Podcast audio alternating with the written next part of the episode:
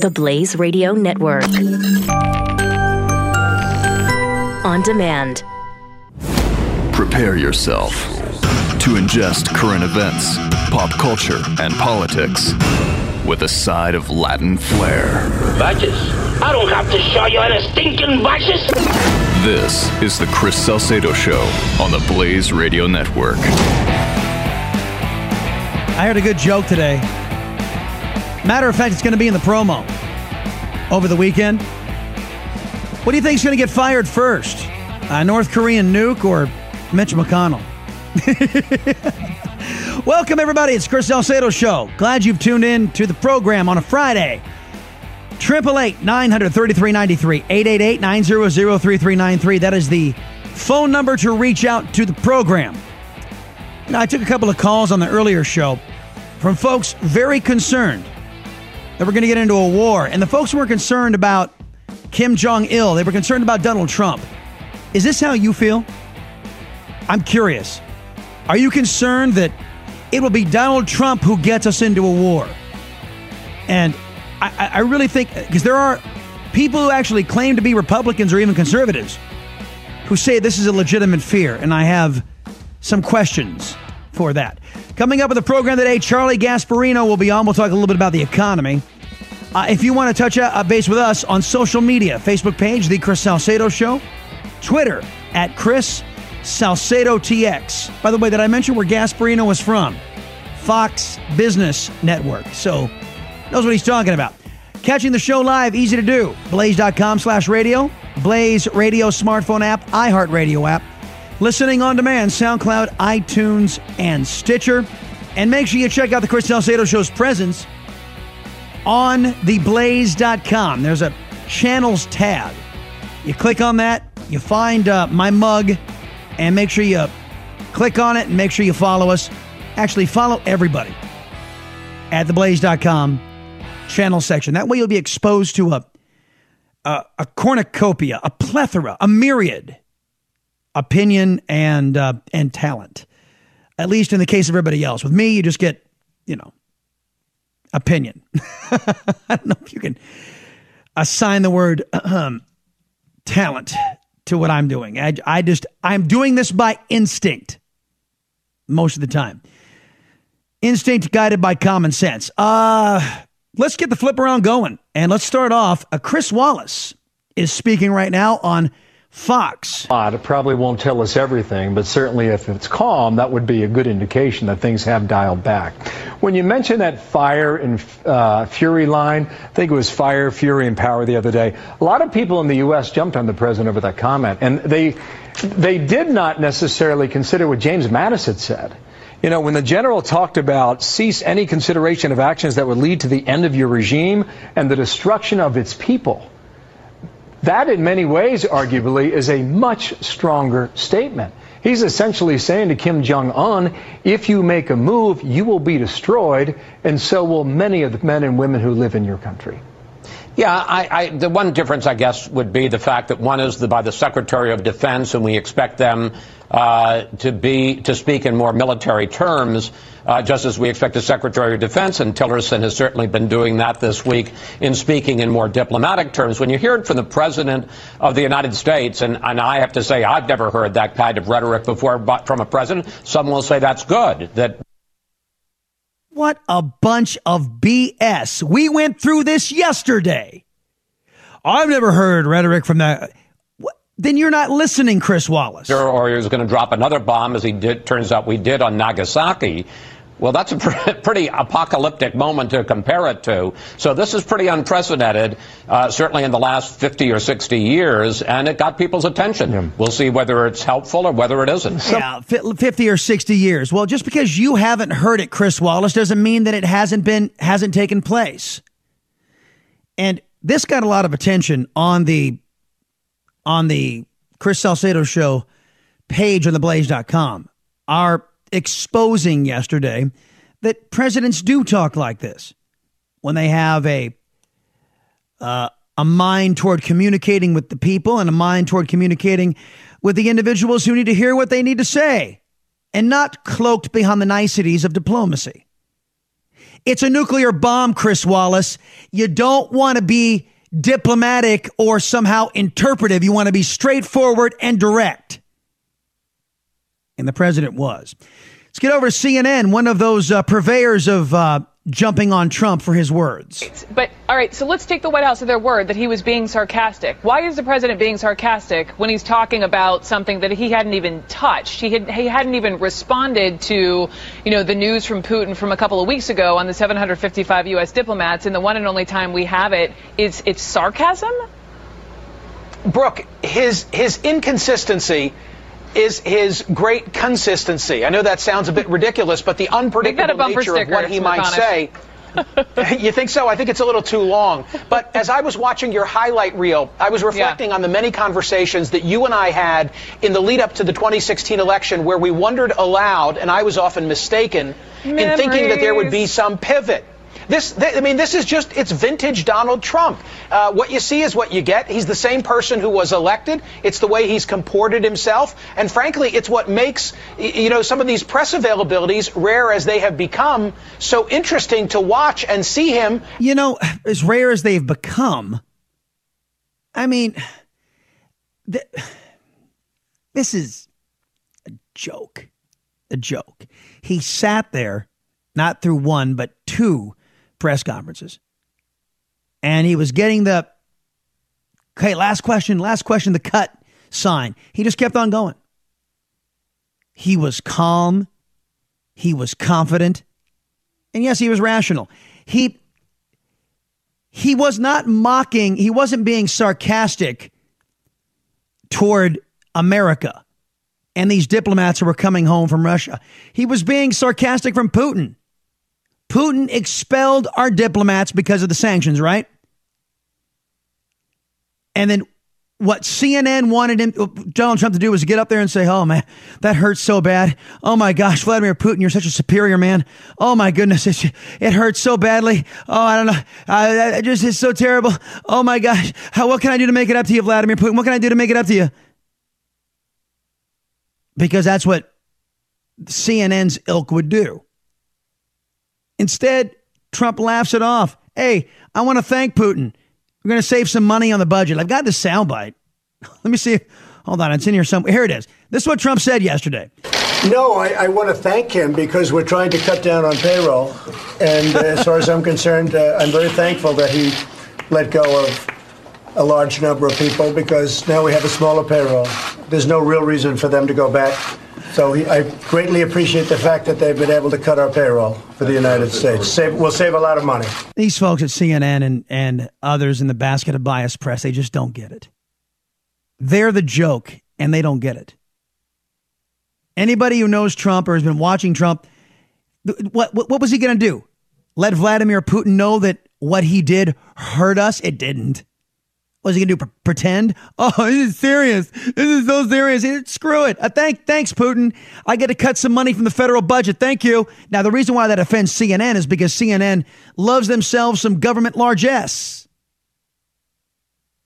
The more of your money that uh, the government can pee away, the more CNN likes it.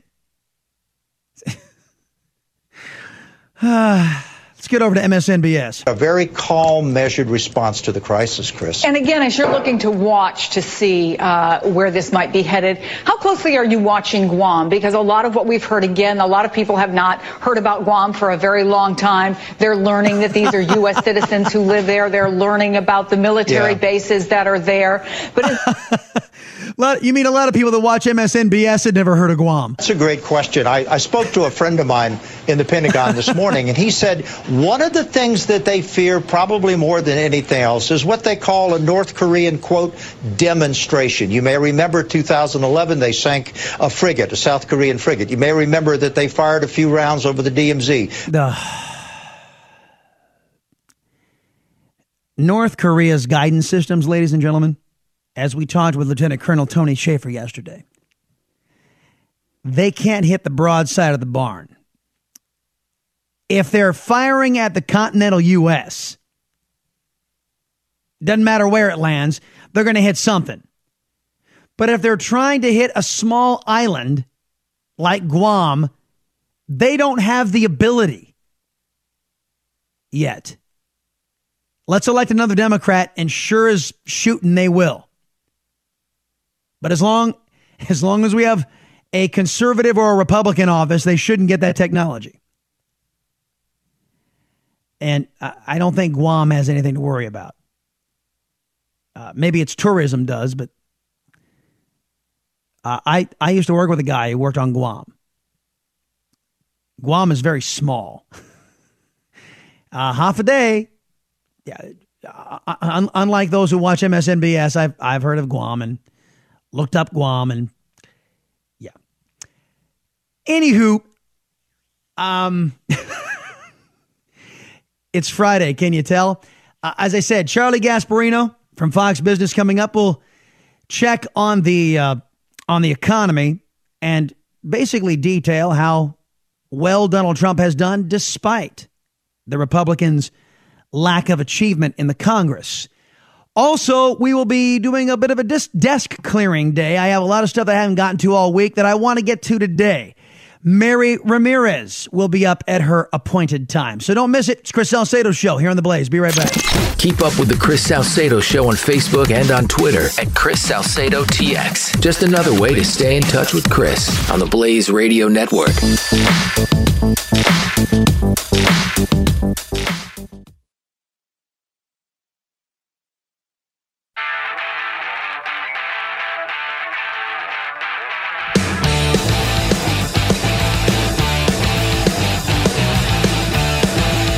Salcedo Show on the Blaze Radio Network. Okay, welcome back. I wanted to uh, spend some time on um, something that was this is this was a special that aired last weekend, and I, it wasn't something that I was going to spend a lot of time on. But uh, and if other news pushed it out of the way, I wasn't going to report on it at all. And I certainly wasn't going to promote it ahead of time because it wasn't worth watching. Uh, and I didn't watch it. I read the I read the post mortem, but and it was pretty much as I've expected, a load of crap.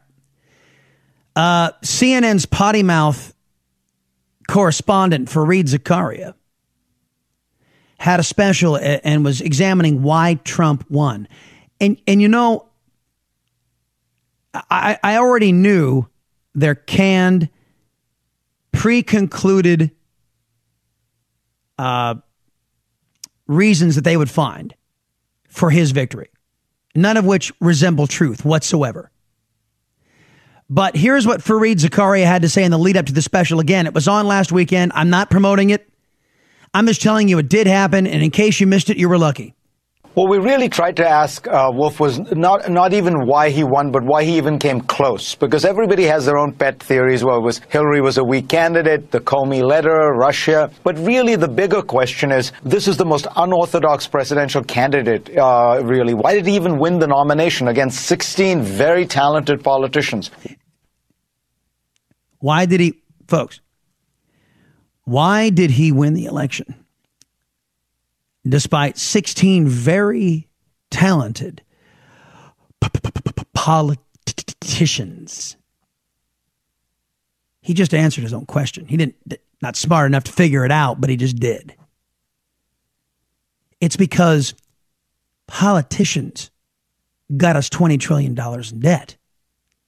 Politicians, seasoned politicians, allowed North Korea to nuke up politicians gave billions of taxpayer dollars to Iran, pave the way for the Iranians to nuke up.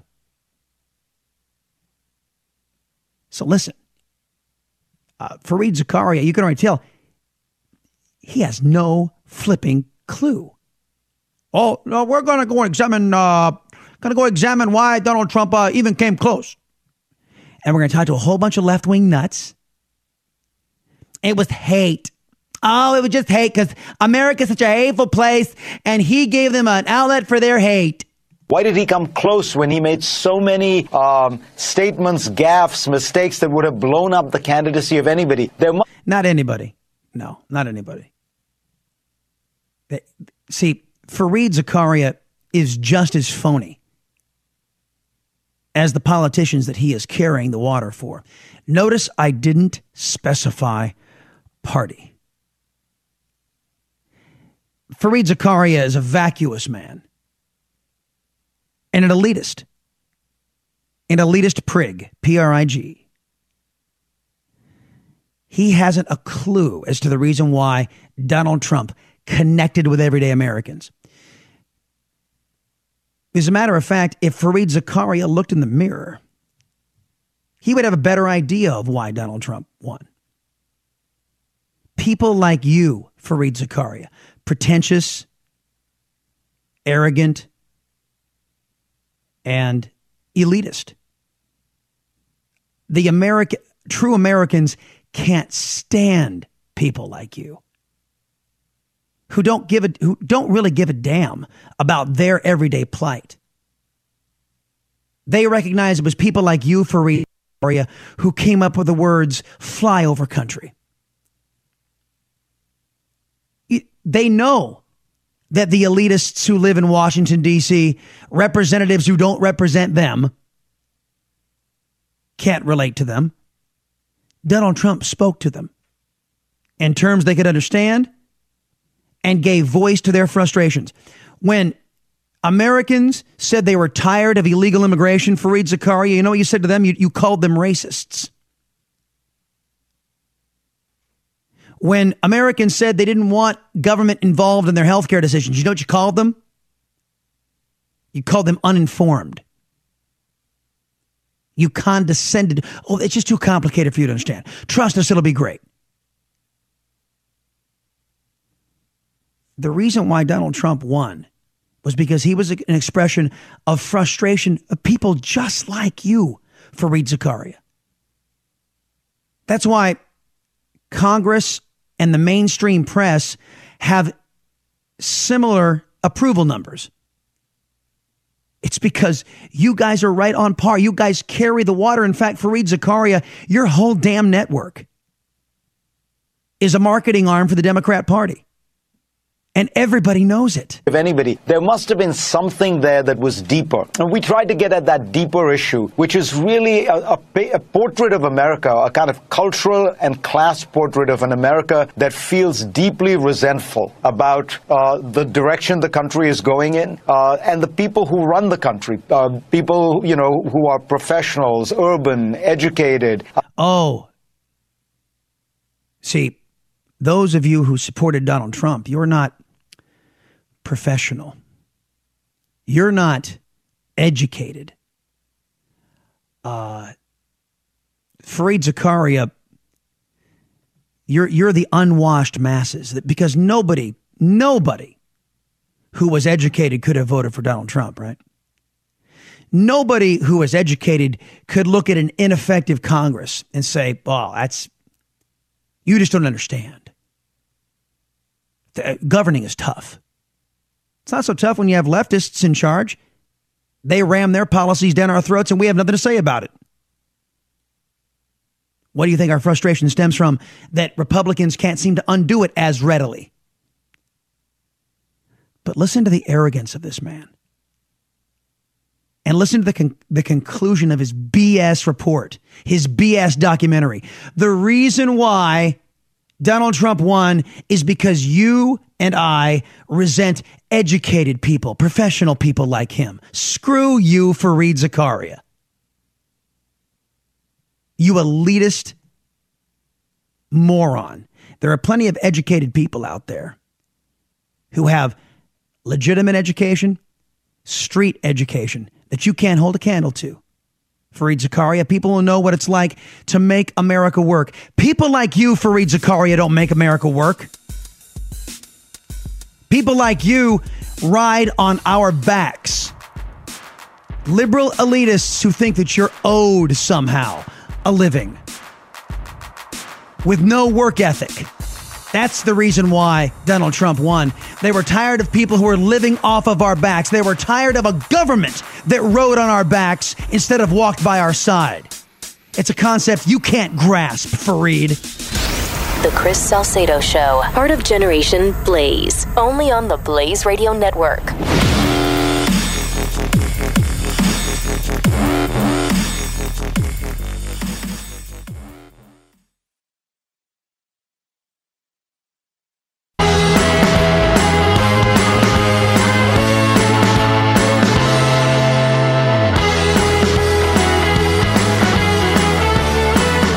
This is the Chris Salcedo Show, only on the Blaze Radio Network. And we tried to get at that deeper issue, which is really a, a, a, portrait of America, a kind of cultural and class portrait of an America that feels deeply resentful about uh, the direction the country is going in uh, and the people who run the country, uh, people you know who are professionals, urban, educated. Uh, this is, in a sense, an act of class rebellion. It is an act of cultural rebellion. Class and cultural rebellion. Listen to how he phrases it. Wait a minute. Uh, and I don't expect Fareed Zakaria to understand the concept either. This alleged educated man. America wasn't founded on the principle of classes leading and classes following, classes working. No, that's not what America is, Fareed Zakaria. Mr. Zakaria, America is a well, it's supposed to be a government of, by, and for the people. We are the government. In America, we are supposed to tell the government what to do, not the other way around, sir. We're not rebelling against class. We're rebelling against elitism against those who believe themselves better than us, that they don't have to listen to us, that they, they need to take care of us because they somehow know more how to run our lives than we do. Donald Trump, his victory was as a result of people who had grown tired with elitism. Who think they knew who think they knew everything, but by the fruits of their labors, or more to the point, they're not laboring showed that they didn't have any claim to intelligence whatsoever. Fareed Zakaria, how much brains does it take to run up a 20, a $20 trillion deficit? Debt, sorry. And how much brains does it take to spend over a trillion dollars more than is brought in through receipts for four consecutive years, as Resident Obama did? How much brains that take? Any fool can do that Fareed Zakaria. So, this whole idea that Donald Trump's election was a rebellion against a class, a class that somehow deserves to govern. To heck with that. See, in America, it's, it's a very American concept, Fareed Zakaria. You might want to familiarize yourself with it merit, earning your way, proving yourself worthy of support. President Obama got elected. Let me. Respect me. I'm president. First four years of this, of my time in media when he was in, I called him president. Even the first year of the show. It was President Obama until it was abundantly clear to me that he had set uh, us on a course and set himself on an agenda that he believed he was the office. Not that that office belonged to you and me, and we set the parameters. Donald Trump has a mandate from those who put him in office. He was sent there to be an agent of change, to send a clear message too many of those with ears to listen. And apparently, Fareed, you don't have ears to listen because you missed it. See, Fareed Zakaria came up with this special not to get to the truth, but to help himself sleep better at night. And Donald Trump is their guy. You can you can ask. We, we try to explain why he became their guy, but he is their guy. And uh, you know, my sense has always been they, they they have latched onto him the way you latch onto a sports team. The fact that the sports team is not doing well does not mean you will give up support. So, well, wait a minute. If, if doing well is the metric, then why did you support Barack Obama all those years, for Fareed Zakaria? Unless you think twenty trillion dollars is uh, uh is in debt as an asset unless you like that, unless you liked 1 to 2% GDP, never having achieved a 3% GDP his entire time in office, the first occupier of the Oval Office to ever accomplish, I shouldn't say accomplish, to burden the country with that feat. Uh, did, did you think that the advances and strides made in ICBM and nuclear technology of both Iran and North Korea under the term of President Obama, would you stack that up as a success Fareed Zakaria? And you dare to call us uneducated? I think you need to go back to school, sir. And look at what success is. Now, from whatever the hell country you're from, that might look like success to you. To a legitimate American, it does not. A, a legitimate American, a pro American citizen, looks at a government that is a servant of the people, not a servant of itself. A real American wants a strong military, a secure border, thinks that the rule of law separates us from whatever hellhole you came from, Mr. Zakaria. And I don't know what, I don't even know what his nationality is. Don't really care. He's here now and a major pain in our ass. So, uh, you guys can see why I didn't promote this. It's, it's, it was just basically a boatload of tripe designed to make Fareed Zakaria feel better that a bunch of rubes and a bunch of unintelligent people elected this, this president. And it's that haughty arrogance that you have on full display, Mr. Zakaria, that elected this president. Keep it up. I encourage you to keep it up because the day you and your political brethren get it to not give lip service to the people, but actually relate to the people, that's when I believe the Democrat Party becomes viable again. But I would also contend that as soon as you start doing those things, you're no longer a Democrat. You're no longer a liberal because it runs counter to what your objective is, which is control. And people keep watching and saying, well, but Trump is near not really a conservative. Ideology doesn't matter. They say, well, he's not accomplishing much. Competence doesn't matter. This is some kind of tribal identity, and they're sticking with him. I in that that was that whole soundbite, folks, was was one minute and twenty two seconds. I don't think I have ever heard such so much drivel, so much wrong in one one minute, 22 second soundbite that I just heard. I, I, I really, it boggles the mind how someone can be so wrong. Uh, real news uh, from Trump Tower debuted this week. Uh, here's a sample of it. Hey, everybody, I'm Kayleigh McEnany. Thank you for joining us as we provide you the news of the week from Trump Tower here in New York. More great economic news on Friday. The July jobs report added a better than expected 209,000 jobs. Overall, since the president took office, President Trump has created more than 1 million jobs. The unemployment rate is at a 16 year low, and consumer confidence is at a 16 year high, all while the Dow Jones continues to break records. President Trump has clearly steered the economy back in the right direction.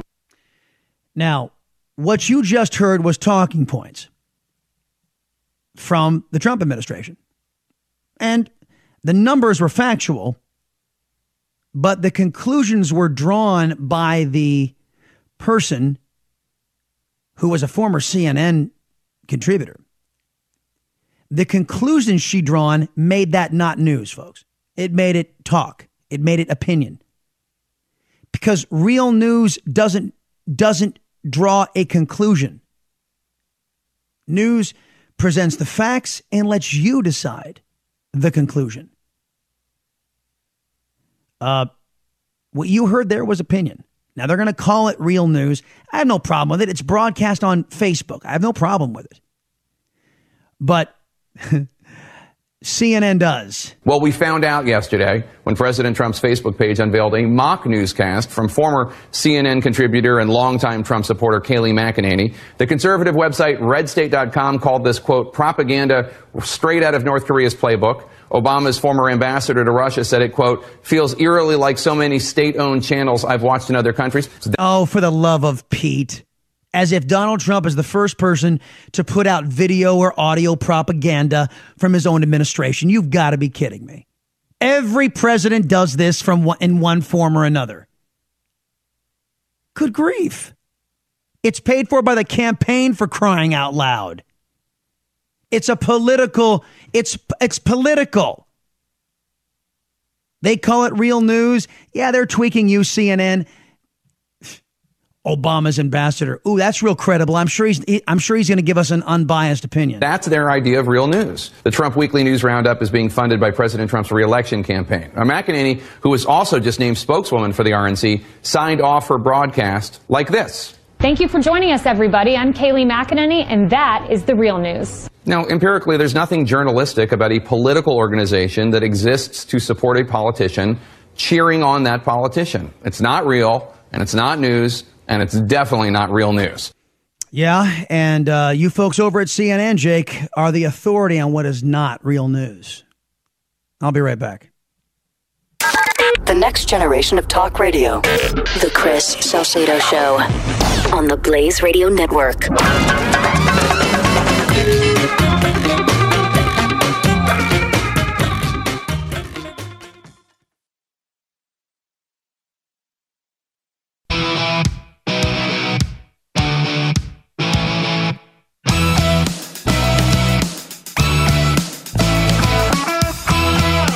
You're listening to the Latino conservative Chris Salcedo on the Blaze Radio Network.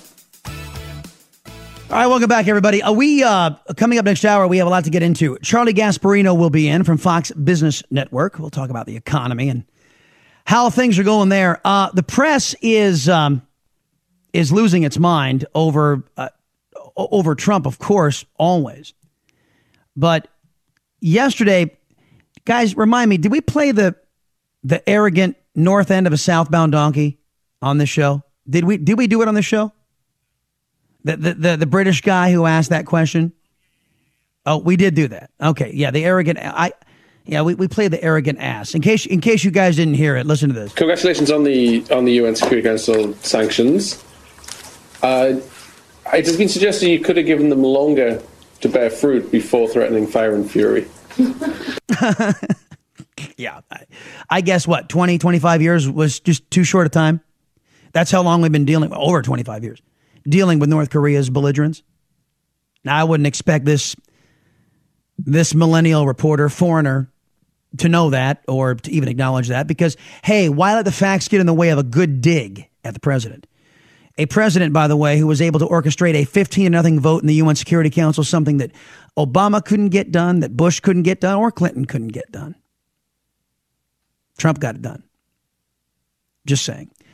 Now, yesterday, uh, you guys know that, that Trump is being lambasted for making his uh, fury and fire comments. Well, he was asked, "Hey, uh, you know, you're getting a lot of blowback over this. Uh, you think it was too strong?" Frankly, uh, the people that were questioning that statement, was it too tough? Maybe it wasn't tough enough. That so doubles down. That was his first press conference, impromptu press conference. He held a second longer one where he fielded so many questions and made, and we carried some of it here on the Salcedo show, the tail end of it. And as I mentioned off the top of the program, he's like his people are going, "Come on, we got to go, got to go, got to go, got to go." But Trump kept on taking questions, and he doubled down on his frank and stern talk about the murderous regime in North Korea. Preparing for many different alternative events at North Korea. If, uh, uh, he has disrespected our country greatly. He has said things that are horrific. And with me, he's not getting away with it. He got away with it for a long time between him and his family. He's not getting away with it. It's a whole new ballgame. And he's not going to be saying those things, and he's certainly not going to be doing those things. Uh, I read about we're in Guam by August 15th. Let's see what he does with Guam. He does something in Guam, it will be an event the likes of which nobody's seen before, what will happen in North Korea. And when you say that, what, what do you mean? You'll see. You'll see. And he'll see. Is that a he will see. It's not a dare. It's a statement. The press. Is that a dare? Is that a dare? What do you guys think? It's a game? Shut up. A dare. Are you dare? Does it sound like a dare to you? Did it sound like, uh, yeah, yes, President Trump was daring this guy to fire off a nuclear weapon. Are you kidding me? It's like, shut up. What are you, three? Has nothing to do with dare. That's a statement. He's not going to go around threatening Guam, and he's not going to threaten the United States, and he's not going to threaten Japan, and he's not going to threaten South Korea. No, that's not a, a dare, as you say. That is a statement of fact. You know, we mentioned yesterday uh, the uh, seasoned alleged reporter Andrea Mitchell over at MSNBS. Uh, how she uh, seems to be losing bladder control over so much testosterone in the uh, Oval Office. I get the sense that a lot of these reporters, who granted maybe come up came up during the era of Obama, they're not used to seeing somebody there that is so vociferously and dedicating so much time and energy to defending his own country. They're not. They're just not used to that kind of thing. And uh, they better get used to it. You're listening to the Chris Salcedo Show.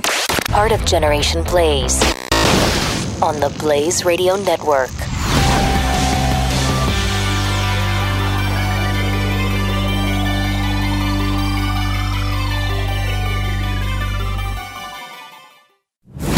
Prepare yourself to ingest current events, pop culture, and politics with a side of Latin flair. Badges? I don't have to show you any stinking badges. This is the Chris Salcedo Show on the Blaze Radio Network. All right, coming up this hour, welcome everybody. It's Friday on the Chris Salcedo Show. 64 House Democrats have signed a letter condemning not North Korea, but condemning Donald Trump's statement on North Korea. I kid you not. And uh, also Mary Ramirez. Uh, meantime, uh, the economy in the aggregate has been uh, has been doing better than it had been. Stock market's been on somewhat of a tear, and I think that Donald Trump has done everything he can do by himself to get us back on the right track. The rest is going to rely on legislation. Let's talk about this and many other things in the business world with Charlie Gasparino. He joined Fox Business Network in February 2010 as a senior correspondent. Gasparino provides on-air reporting throughout the business day for that network, covering the latest news from the financial world. Charlie, welcome to the Chris Salcedo Show. Thanks for having me. Pleasure is all mine, sir. Uh, Trump touted his accomplishments on the economy. Uh, you know, saying he got rid of a whole bunch of regulations and uh, he, he's going to pledge to do as much as he possibly can. But uh, what do you think? Do you, you, think he's done all he can do by trying to get rid of these executive branch regulations, and the rest has got to come from Congress? Yes.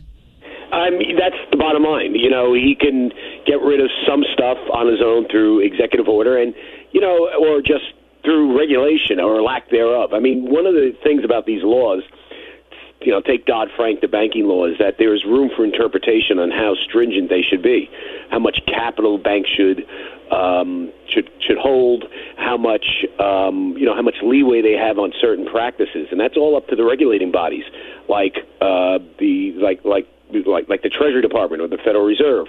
Um, same with the FCC. I mean, he's got his people in these these various or FTC, various agencies or EPA, right? Uh, he has his people in there that can interpret the law in a much more in a less, much less stringent way, and that's what they're doing. And, and I'll tell you, it does have an impact. Environmentalists and good government types will say they're allowing businesses to run rampant. Capitalists would say, well, guess what? That money flows to the bottom line. It allows companies to expand and hire more, and uh, that's why you see the stock market holding up as well as it can, as well as it has been, even in the face of the, the new the, possible nuclear war that we we may or probably won't have with North Korea, right. and also the fact that there's not much legislatively being done by the administration. I mean, they really they haven't gotten the health care through the. Um, the tax cut, their tax reform situation looks like it's going to be a grind, and most uh, institutional investors I talk to don't think it's it's actually going to happen. So, but the markets keep going up because the business environment generally is a lot better. Yeah, the same dysfunction that was has been around in Congress. uh, that was around during the Obama era, still around during the Trump era, and but Obama, of course, just went extra constitutional. He didn't he didn't pay attention to the the restraints on his power. He just did stuff. Uh, most of it was uh, unconstitutional. Let me ask you about about how crucial tax reform is in your mind. Uh, a, a lot of analysts say that it's essential after eight years of Obama. But given the Obamacare screw up by the Republican Senate, how confident are you the GOP is up to this task? Uh, you know, I think it's a 50-50 gambit. Wow. You know what I'm saying? I mean, it's. I, I think you know on the on the positive side, they believe they need a victory because they don't want to lose the House in in in 2018. Um, that's the positive side. So they're they're trying to get this thing, and and they and if you listen to them, if you listen to Kevin Brady and, and the, the House leadership, they'll tell you that you know there's more unanimity on tax cuts than there was on the various moving parts with Obamacare. So Yeah. and it's a less complicated um, sort of negotiation they have to they have to engage in. Not uncomplicated, but you know what's funny about that is that here you had a Republican Party that was singing from the same hymn book during campaign season: repeal, replace, repeal, replace, repeal, replace. And so we were under the impression that the entire party was on board with this, and it turns out not. So now here we are. How you define repeal and replace, right? Yeah, and well- you know, there's a lot of different ways to refine it or define it, and it is a complicated matter. A lot of moving parts. Now, tax reform is less complicated. Not again, not uncomplicated, less complicated, and that's why they think they, there's room to get something done. The negative side is that, just as I said, it's not uncomplicated, and there's a lot of warring factions. I mean, for example hedge fund industry is going to go out. So some of this has to be paid for. I mean, I think that's most people want that. Most most people in Congress want that. That doesn't mean it has to be totally revenue neutral. Like every cut, every tax cut needs a budget cut or or or some other revenue source.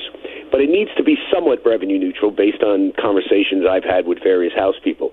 To get there, you have to, you know, close some loopholes, right? Yeah. So is are all the congressmen from California, New York, and New Jersey, and other high ta- other states with high income taxes, are they going to? Re- and they're Republican, mind you. Are they going to vote for the the uh, zeroing out of the uh, state and local tax deduction? Now, isn't there a Isn't there a uh, because of, it has to be done under reconciliation? It has to be budget neutral, right? Well, it has to be budget neutral if it's out more than 10 years, is the way I understand it. Okay, I got If you just want to do a temporary thing, a 10 year thing, they Oh. would rather do it long term. But, you know, 10, 10 years is a long time. Uh, and the, re- why do they want to do it lo- forever, right? For example, they, they think that business, that gives businesses more confidence. There, there's a rationale for that. Businesses have more confidence to plan long term and to, and basically to, you know, invest money in Oh, yeah. equipment. Oh, yeah. So, but 10 years is a long time, and I think that's where they're going to go with this thing. So, um, like I said, they they they think they can get something done. I they don't know what something is. Take it from me. I've met with leadership. They, Right. you know, when you see when you hear them talk, it's very, you know, they they talk a good game, and then when you start pressing them on certain things, like, you know, how do you define, you know, revenue neutral? Do you believe in any supply side uh, fiscal stimulus that could uh, push that that could add to the, the, the add to tax revenues and when do you think that comes that's where the devil gets into details and there's a difference of opinion there's a Paul Ryan House Speaker Paul Ryan Kevin Brady on one side who are more of, on the, the side of this thing needs to balance itself out to some respect and then there's conservatives like people on the House Freedom Caucus who believe who generally believe in supply side economics that's where it gets complicated. And you know, uh, I wonder if you know, I don't think the conser- the, the the sort of supply siders in the Republican conference will go for some sort of puny tax cut, particularly like corporate tax cuts or even individual tax cuts, if it if they must be um, if they must be if if if if all the deductions are are, are zeroed out. Right. You know, and I just don't think they're going to go for something that is in in a sense a tax increase. So we'll have to see. I mean, it's going to be interesting, and they don't have a lot of time to do it, right? No, that's true. I mean, the, the, the clock is ticking, and you know, and, and, and we were, we've been talking mostly on the corporate side, but I think the American people have earned a respite from this 75,000 page disgrace that is the tax code. Charlie Gasparino, our guest right now, folks, he's from the Fox Business Network.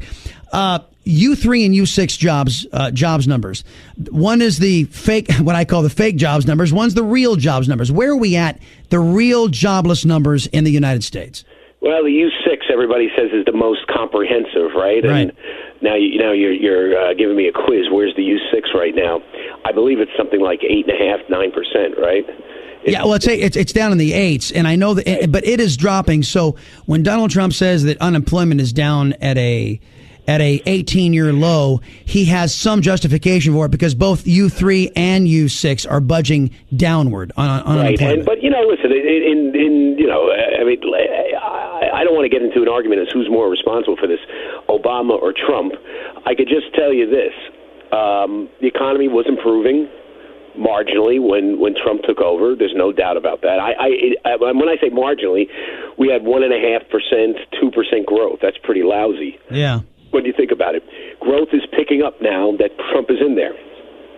Uh, he deserves some credit for that, just because he's not Obama and not Hillary. I'm telling you that he can do almost nothing, and business businessmen will say this is uh, even Tim Cook, if who's a the, the liberal who runs Apple, Yeah. um, would not admit this, but he would tell you the business environment for him is a lot better under Trump than it would be under any Democrat, given how far left the Democrats Just just doing nothing would be a blessing because the last well, that's it. That, the that's last eight on. years. and and you're doing nothing. Plus, you know, marginally, you're getting a, a boost if you're a businessman out of the regula- the regulatory climate, which I is gotcha. a lot less hostile. Yeah, I got you. Charlie Gasparino, everybody. He is with Fox Business. Sir, I appreciate the time and expertise. You have a great weekend. You too. I appreciate having me on. Triple eight nine hundred thirty three ninety three eight eight eight nine zero zero three three nine three. Back in a minute with that letter from the Democrats and Mary Ramirez coming up still on the Chris Salcedo Show. Be right back. He is quickly becoming the left's favorite pinata. Only problem is, this pinata hits back. Chris Salcedo. Oh, on the Blaze Radio Network.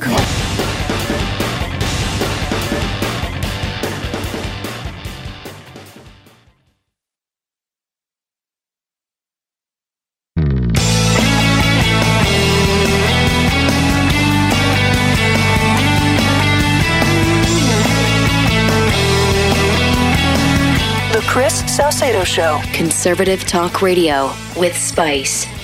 All right, welcome back. Coming up, Mary Ramirez for our weekly visit, longtime contributor here to the Chris Salcedo Show. Uh, to this letter, uh, 64 Democrats in the House of Representatives sent a letter to Secretary of State Rex Tillerson on Thursday urging the utmost caution and restraint in further dealings with North Korea and condemning President Donald Trump for promising fire and fury in response to reports that the Asian nation is escalating its nuclear program. Escalating. You got to love the Huffington Post. These Democrats would prefer the Bill Clinton approach, which is send North Korea lots of money and let them develop nukes. Right, Representative John Conyers? I uh I'm astonished at the chutzpah of these people. Your Democrat policies are on full display as failing, as a communist rogue regime that starves its own people, human rights abuser to the nines, that your damned party gave billions upon billions of taxpayer dollars to that your damned political party and the last occupier of the Oval Office removed restrictions from North Korea and they leapfrogged in technology to where they could be a threat to the United States. And you have the audacity, John Conyers, you buffoon, you and 63 other House Democrats to condemn President Donald Trump as being, quote, irresponsible. You want to know what irresponsible is? Allowing a communist regime like the North Koreans to get nukes in the first place.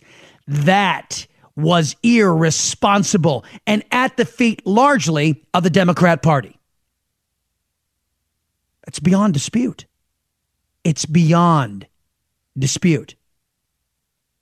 You people, You people are are nuts. You're full of it and you're full and, and well, you're full of it and you're nuts. Um we didn't get into Dershowitz, did we? Uh, Alan Dershowitz was called a racist. Now, for those of you who don't know, Alan Dershowitz is a lifelong Democrat and is a Jew. And he was called a racist by none other than Auntie Maxine. I know. Um, because he suggested that a change of venue would be good for one of the not the not the grand jury into Trump, uh, not Trump, but Russian collusion, but some of these these smaller lawsuits, because Washington D.C. would be populated with people who would normally go against Donald Trump, primarily Democrats. But Maxine Waters took it a different way. Here's what she said. And what he's simply saying, you know, all of those black people are there, and they don't like Trump, and so he's not going to get a fair trial, and so they should take it out of that jurisdiction. It shouldn't be there to begin with. I don't like that, uh, and I'm surprised that Alan Dershowitz is talking like that, and we will not stand for it. We will push back against that because that is absolutely racist. Well, it's not racist. It's common sense, and every good attorney will tell you that, but you know what Maxine really wants is she wants a reliably uh, liberal uh, jury pool that, would that would guarantee a conviction. She wants a biased jury pool, and that's what she's fighting for. And of course, the answer for every Democrat is to cry racism on everything, even if it's against another Democrat. Well, she doesn't know what she's talking about. Uh, first of all, I wasn't talking about the grand jury. I was talking about the petty jury. Grand jury doesn't matter. A grand jury will indict a ham sandwich if the prosecutor wants him to. So it doesn't matter where the grand jury is. But if there were to be an indictment, it would matter greatly where the trial was. Look, uh, Maxine Waters should know better and does know better. She knows. Wait a minute now. That's where I got to disagree with Alan Dershowitz. Maxine Waters is dumber than a sack of rocks.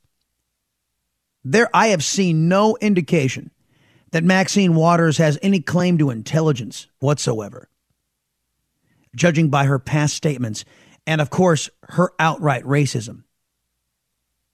Uh, she has, in, in her in her racist comments, I find her to be completely ignorant. Maxine Waters should know better and does know better. She knows that every experienced lawyer, white, black, uh, Asian, Latino, knows that when you're selecting a jury, factors like ethnicity, race, political affiliation uh, matter. Uh, if I had said that race didn't matter, she'd have called me a racist. She throws around the mm. term so loosely and so inappropriately, and it, it weakens her credibility just by calling everybody a racist, by calling me a racist.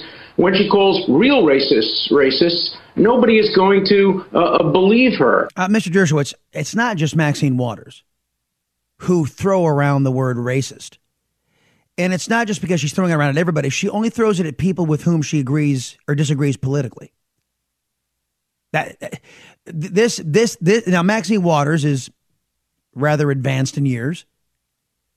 And this this playbook has been effective for the last, you know, 20 or 30 years for the American left. Just cry racism to shut down debate. Now that as we have articulated this week, that has been replaced by the word hate.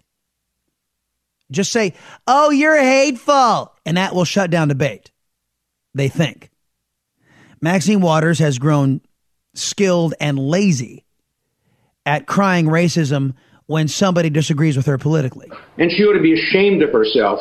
You know, being black doesn't give you a license to call people racist any more than being Jewish mm. gives you a license to call people anti Semitic. So she ought to understand. Wait a minute, wait, wait, wait.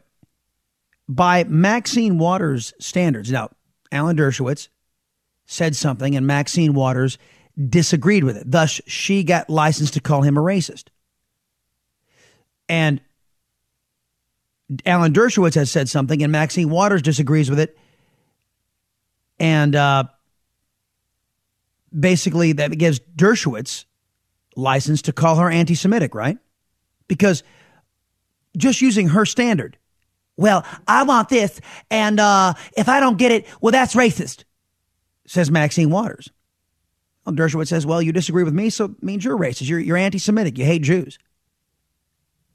if if he were that intellectually dishonest, he probably would say that. That every criminal defense lawyer knows that race matters, ethnicity matters, political affiliation matters. Uh, we're not talking about computers here. We're talking about real jurors making real decisions, and jurors make decisions based on their life experience. Right. We can thank the Republican Party, the Senate Republican Party, for their inability to have a cohesive agenda. And we can thank the Sinful Six John McCain, Susan Collins, Lisa Murkowski, Shelley Moore Capito, Rob Portman, and Dean Heller. Dean Heller from Nevada. Oh, by the way, according to CBS, has uh, picked up a primary challenger because of his campaigning to repeal Obamacare and his treacherous vote to keep it. So, um, Dean Heller has picked up a primary challenger, and deservedly so. But we can thank those wayward Republicans for keeping Obamacare around. You know, Obamacare is so great, ladies and gentlemen, that 6.5 million Americans decided they wanted to pay money out of their pocket to escape it. Individual health care mandate requires every American to buy health insurance or pay a fine. In 2016, 6.5 million Americans chose to pay the fine rather than sign up for insurance on the Obamacare exchanges. Oh, it's so wonderful. Mary Ramirez, up next, folks. Be right back.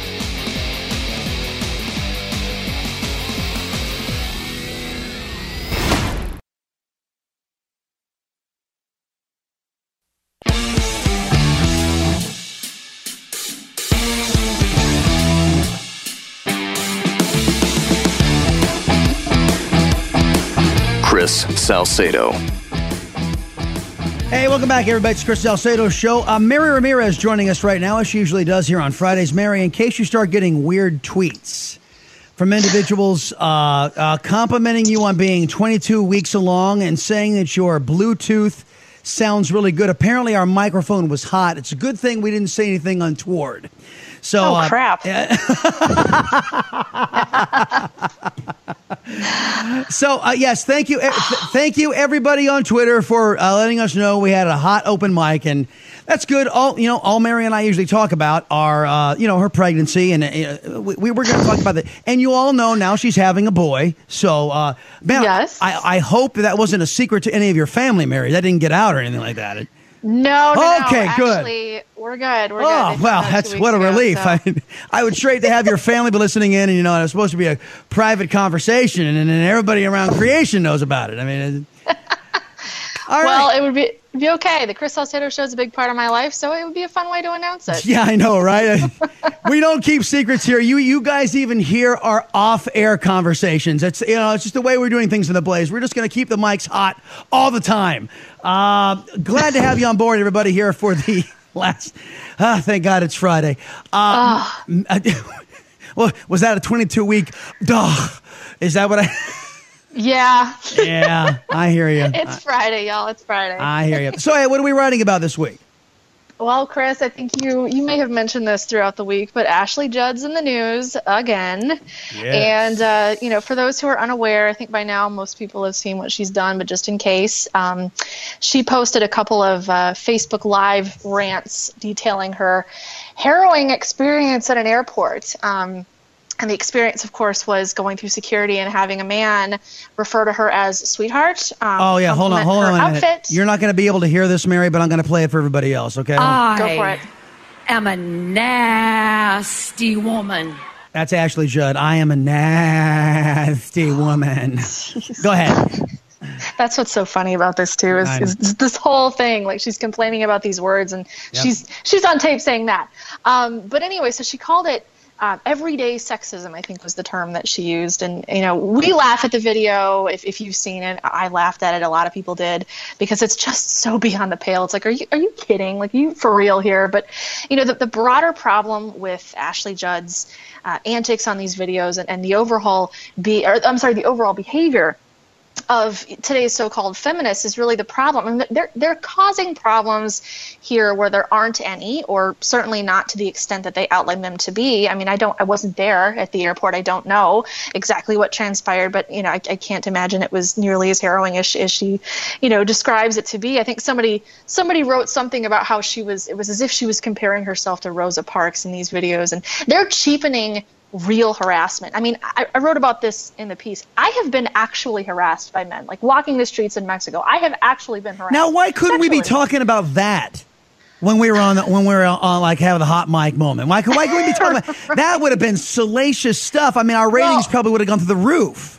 Hey, it's in the it is in the piece. I do I do ta- I do detail it a little bit there, and I actually um I, I left a lot out, but nevertheless, yes. so it's not totally in well, the. Well, no, wait a but, minute. Um, you know, Mexico, Mexico, it has, still has that machismo uh, yeah. attitude toward women. So, I mean, is is that an apples to apples comparison when you're talking about culturally? No.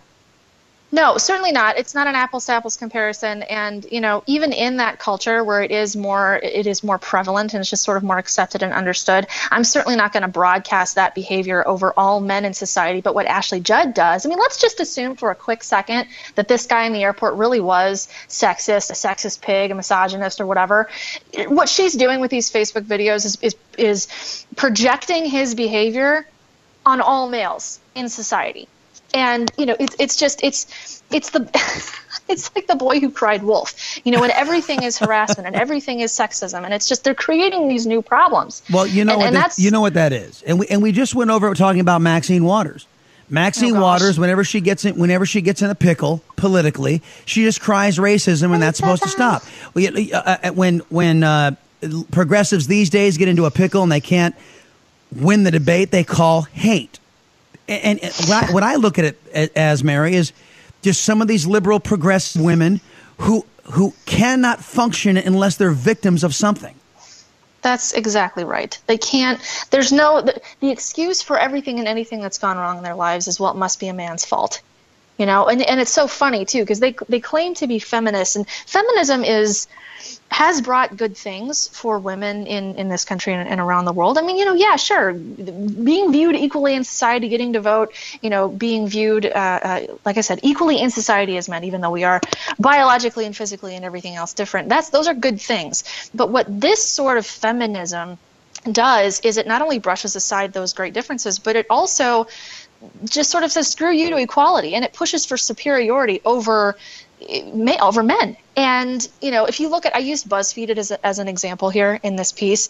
Um, if you go onto their site, you'll see article after article, you know, praising women like Ashley Judd and, and re- recounting experiences like hers and so on. And then you'll see right next to it, you'll see um, articles about what, what was it? I think when I included in my piece, it was 34 shirtless men and remind you why you love, and then insert word for male genitalia here, so that they're allowed to treat men like wow. objects, and they're allowed to. It's it's amazing. So the hypocrisy is just it's incredible. But what's even more interesting here too is I was doing this piece. I was reading these articles about women who can't, who complain about men who are jerks and men who they can't find men to marry. Yeah. And I want to say, well, um, okay, excuse is me. Is Ashley Judd single? Yeah, I don't know. Wasn't wasn't she dating a race car driver for a while? I can't remember. Yeah, but I don't know. I'm just asking. I don't know. But I think Madonna's is, single. I. oh my gosh. Or she's never re- Friday, she's she's she's never really single. She's sometimes triple or quadruple. I hear. Right, uh-huh. I know. but um, you know, yeah, you spend you spend years and years screaming at men for oh, opening yeah. the door for you and carrying heavy boxes and for going to college and for you know whatever else, and then you sit here and wonder why men are not chivalrous anymore and, you, and why it is that women can't find college-educated men to date and marry. Well, did you hear? I don't know. Did you hear us talking about uh, that that new series coming on HBO called Confederate? Yes. And the Yeah. progressives are all up in arms because there are white guys writing about the black experience. You can't do that. You can't write. But if but if there's a bunch of black people writing about whites, oh, that's okay. Or or if Double there's a bunch standards. of, bunch of Latinos writing about whites, oh, that's okay. But you can't Right. write. What, what do they call that? Uh, cultural appropriation, right? Right. That Yep, the, the, the cultural white, appropriation. Whites don't have a culture. That's that's the the the, the pre uh, the preconceived notion there. It's ridiculous. It's liberal. It's liberal pablum, isn't it not? It really is, and it's the exact same uh, philosophy that gets applied when we're talking about gender. That you know, if I had written this article as a man, if I wrote this article, well, God forbid, you can't. No, no, you can't talk about women's issues. Although I guarantee you, I will be accused of. Well, you must, you must be a man writing this article. There's no way a woman could hold this view. You well, that'd be like that'd be kind of if, if you're a man, that that 22 week pregnancy ought to be a bit inconvenient. Well, didn't you hear? Isn't there a couple in Oregon or something like that where the, the I heard about um, that. Uh, apparently, men can give birth to. Well, she wasn't a okay. well. She uh, he wasn't a real man, right? It was she actually. Well, no, a, she's biologically a female, right? she's converting to male. Therefore, the, the headline of the story is "Male gives birth to to, to child Ugh. son." I think. Ugh. Anyway. and what what are labels anyway, right? Well, what you I know. what I find fascinating about that is that the so-called party and ideology of science doesn't seem to have a firm grasp on X and Y chromosomes. I just don't understand. Isn't that the we're always the ones that get accused of being science deniers because we question the you know the gospel of man-made climate change. I'm sorry. Flat, flat earthers, uh, flat earthers. Right. Yep. I'm sorry, who's denying science? Okay, so. so what is the name of the piece this week? Or no, Up wait, on my wait, wait, wait a minute. Why don't you just save it? We'll go to break, and then we can say it while we're in break and have another hot mic moment. I guess we could, right? no, well, I'll save you I'm just te- I'm just teasing. Go ahead, say it. Yes, it's ladies, please don't be like Ashley Judd. And it is up on my blog, and I'll tweet it out after this segment. It sounds like a country music song. Ladies, don't let please your daughters don't be grow like up Ashley Judd. to be Ashley Judd. You know, her her family makes some great country music. That that that could be the Judds could make a comeback. Yeah. Don't let your don't let your daughters grow up to be like Ashley. Brilliant. okay. Oh boy. I guess we're done, aren't we? I, I think so. I yeah, think, I was, I was about done about yeah. 10, 15 minutes ago. Clearly. you have yourself a great weekend. You take care of yourself. Uh, you know, you're you're eating for two. No, no more tequila for you. No, I, I, suppose I should lay off of that, huh? Yeah, then Maybe. that'd be a good idea. But all right, uh, Mary Ramirez, everybody, longtime contributor here at the Chris Salcedo Show. We'll talk to you next week. Thanks. All right. Uh, triple eight nine hundred thirty three ninety three eight eight eight nine zero zero three three nine three. Got a Friday song for y'all coming up after the break. Salcedo Show here on The Blaze. You are listening to The Chris Salcedo Show, part of Generation Blaze on the Blaze Radio Network.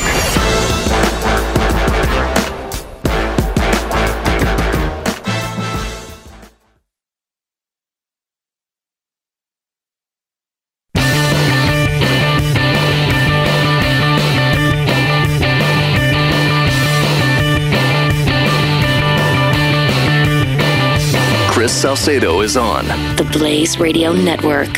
Story brought you yesterday. Didn't get a chance to get much into it, and so I put in the promo and wanted to at least touch on it a little bit today.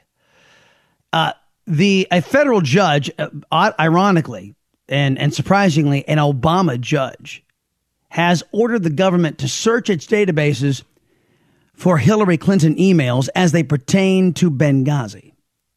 Now, I, I'm not sure this is going to bear any fruit, folks, but it, it is interesting that keeps Hillary and emails and injustice in the headlines. In all, uh, the St- Secretary of State's office found 348 Benghazi related messages or documents that were sent to or from Hillary Clinton in a period of nearly five months after the attack.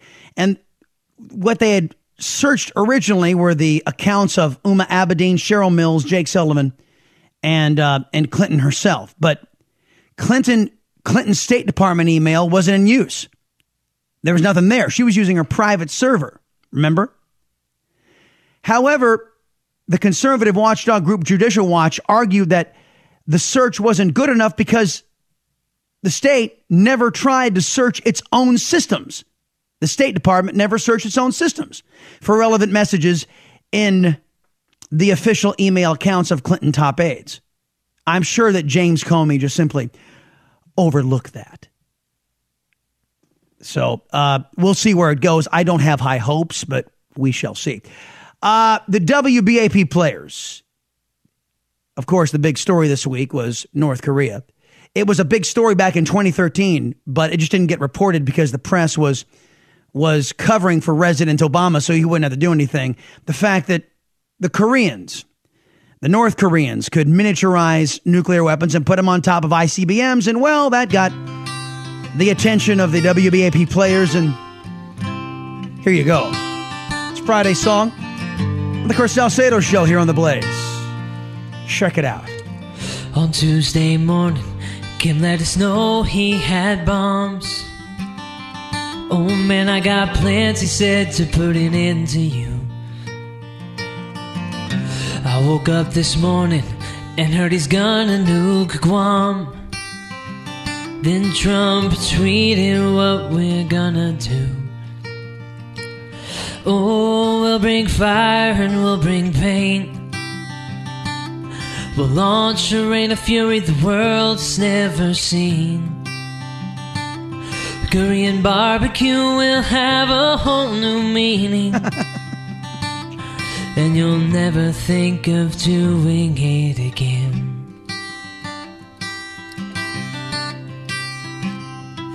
You're gonna see the face of Jesus if you try to make a stand. You won't live to see another day. Your day of reckoning is real close at hand. And by the way, your haircut's really gay. oh, we'll bring fire and we'll bring pain. We'll launch a rain of fury the world has never seen. Korean barbecue will have a whole new meaning. And you'll never think of doing it again.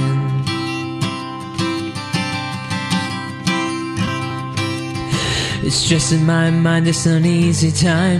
What has the fat kid done? Lord knows when the war winds blow, it'll turn your head around. Too much time on the diplomatic line. Maybe time to raise a gun. Bad dreams of flying machines dropping bombs on the ground. Oh, we'll bring fire and we'll bring pain. We'll launch a rain of fury the world's never seen. Korean barbecue will have a whole new meaning. And you'll never think of doing it again. No, you'll never think of doing it again. No, you'll never think of doing it again.